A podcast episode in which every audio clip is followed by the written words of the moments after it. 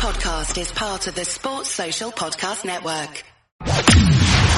From the fifth quarter studio in Madison, Wisconsin. Madison, Wisconsin. You're listening to the five minute basketball coaching podcast with our host, Steve Collins. Hey, everybody. Welcome to the five minute basketball coaching podcast. Before we jump into today's topic, uh, first, we'd love if you'd go leave a five star review. We love those, but also go over and check out teachhoops.com for coaches who want to get better.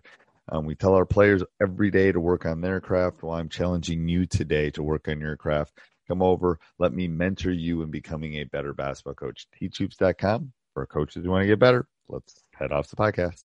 All right, coach. Um, do you have a drill or technique or something that you want to share? I know you sent me some stuff, or if you want to, if you want to use that, we can, or we can go find somewhere else. Um, but whatever you, yeah, I, and I will share this stuff with people. I'll put a link down below so they can find it. But um, what would that be if you had to pick one thing to share?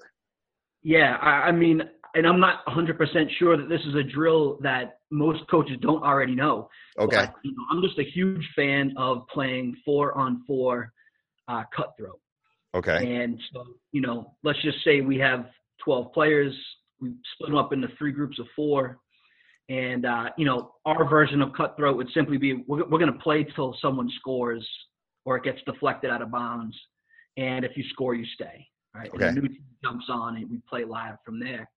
And uh, oftentimes, what I'll do is is we'll put a constraint on the four on four play. So let's say, you know, for instance, I want to work on on drive and space stuff. We'll just say um, there's no ball screening at all. You know, you got to simply make your pass, cut to a corner, and that'll give us a chance to work on, you know, dribble drive attacks, and then, you know, sort of work on spacing off the ball and um, you know, they would only have to do that. You know, let's say the ball's checked up. Yeah, let's get like a pass and a, and a drive and space opportunity right away.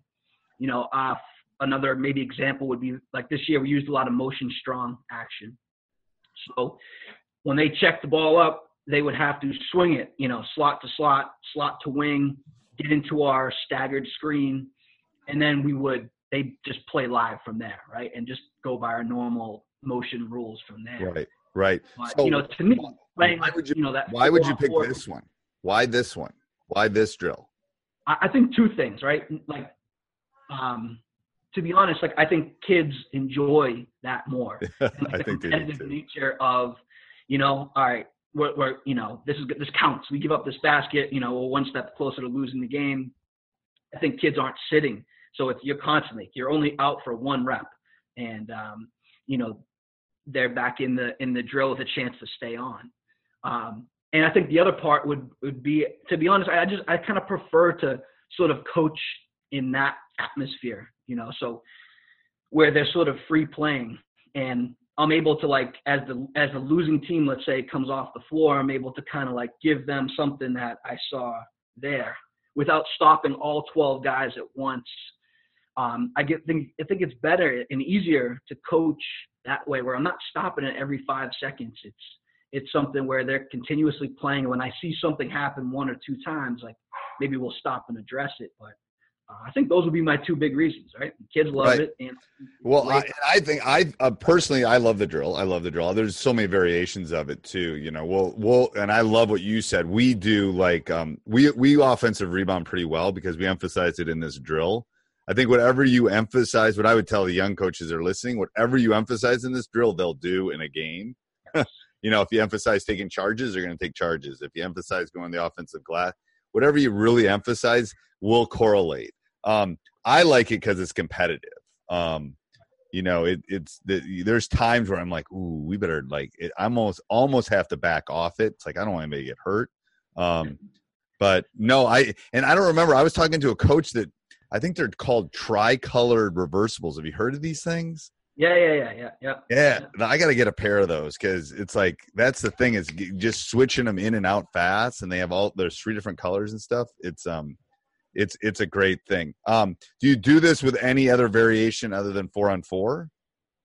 Yeah, I mean, you know, that like most, you know, like every single team, you're gonna have a few guys who are banged up or a couple kids are sick, and you know, if we're missing a couple guys, we'll just do it three on three. And I think, um, you know, to me, I like four on four only because the majority of the time we're four out and it kind of lets us just naturally play within the gaps we see in the games. But, you know, obviously, you know, three on three, the gaps are much bigger and so on. But I, I still like, we're to play this three on three too. It just, you know, there'll be nights where we have. Yeah, I think I and I think that's I think that's I was seeing how you would answer that. I think four and four, I think there's almost too much space on three on three when you get the higher level guys.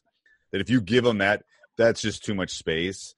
Um, I know my some of my guys, if you give them that kind of, they can just that's just four. But and five on five can get a little, especially if you're playing great defensive teams, can get you know can get a little can, you know if you're not move if there's not movement, it can get a, get a little congested. But four on four, they're always.